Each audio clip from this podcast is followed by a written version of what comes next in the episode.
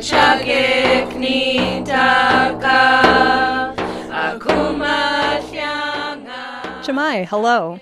I'm Maria, up to Hatanga.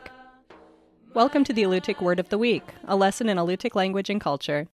This week's word is, Pingwa. which means I got it. Bingo me pinginak pingaktaka. In a sentence, I like to win at bingo. Bingwa, I got it, you might shout while reeling in a big salmon. However, this Alutiiq word is most commonly heard in Alutiiq language bingo games in classroom settings. Alutiiq students shout bingwa instead of bingo when they fill a card. This game, used to teach Alutiiq vocabulary, is not the only bingo game in Alutiiq communities.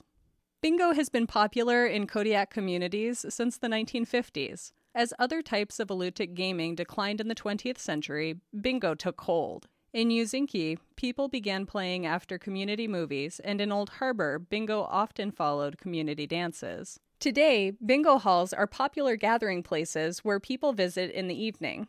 An evening of bingo typically runs from 7 o'clock to 10 or 11. In Kodiak, people play bingo four nights a week at the Shunak Tribal Center. In Old Harbor, bingo takes place several times a week in the community hall. Bingo often also follows other evening events like a basketball game or a tribal council meeting and coincides with community celebrations like the 4th of July. Tribal governments run bingo, providing community entertainment, funds for tribal activities, and part time employment to community members. Each hall hires a cashier, a caller, and a card checker. That's the Alutiiq Word of the Week.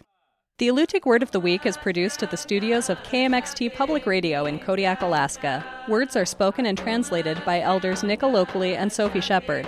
Lessons are written by the Alutiiq Museum with assistance from Kodiak Island Alutiiq speakers, Alutiiq Language Club, the New Words Council, and with mentorship from Dr. April Laktonen Counceller. Lessons are published in the Kodiak Daily Mirror each Friday please contact the Alutiiq Museum for weekly distribution of lesson copies by visiting the museum's website at alutiiqmuseum.org and find our podcast on the iTunes Store. And if you would like to learn more about the Alutiiq language, visit alutiiqlanguage.org.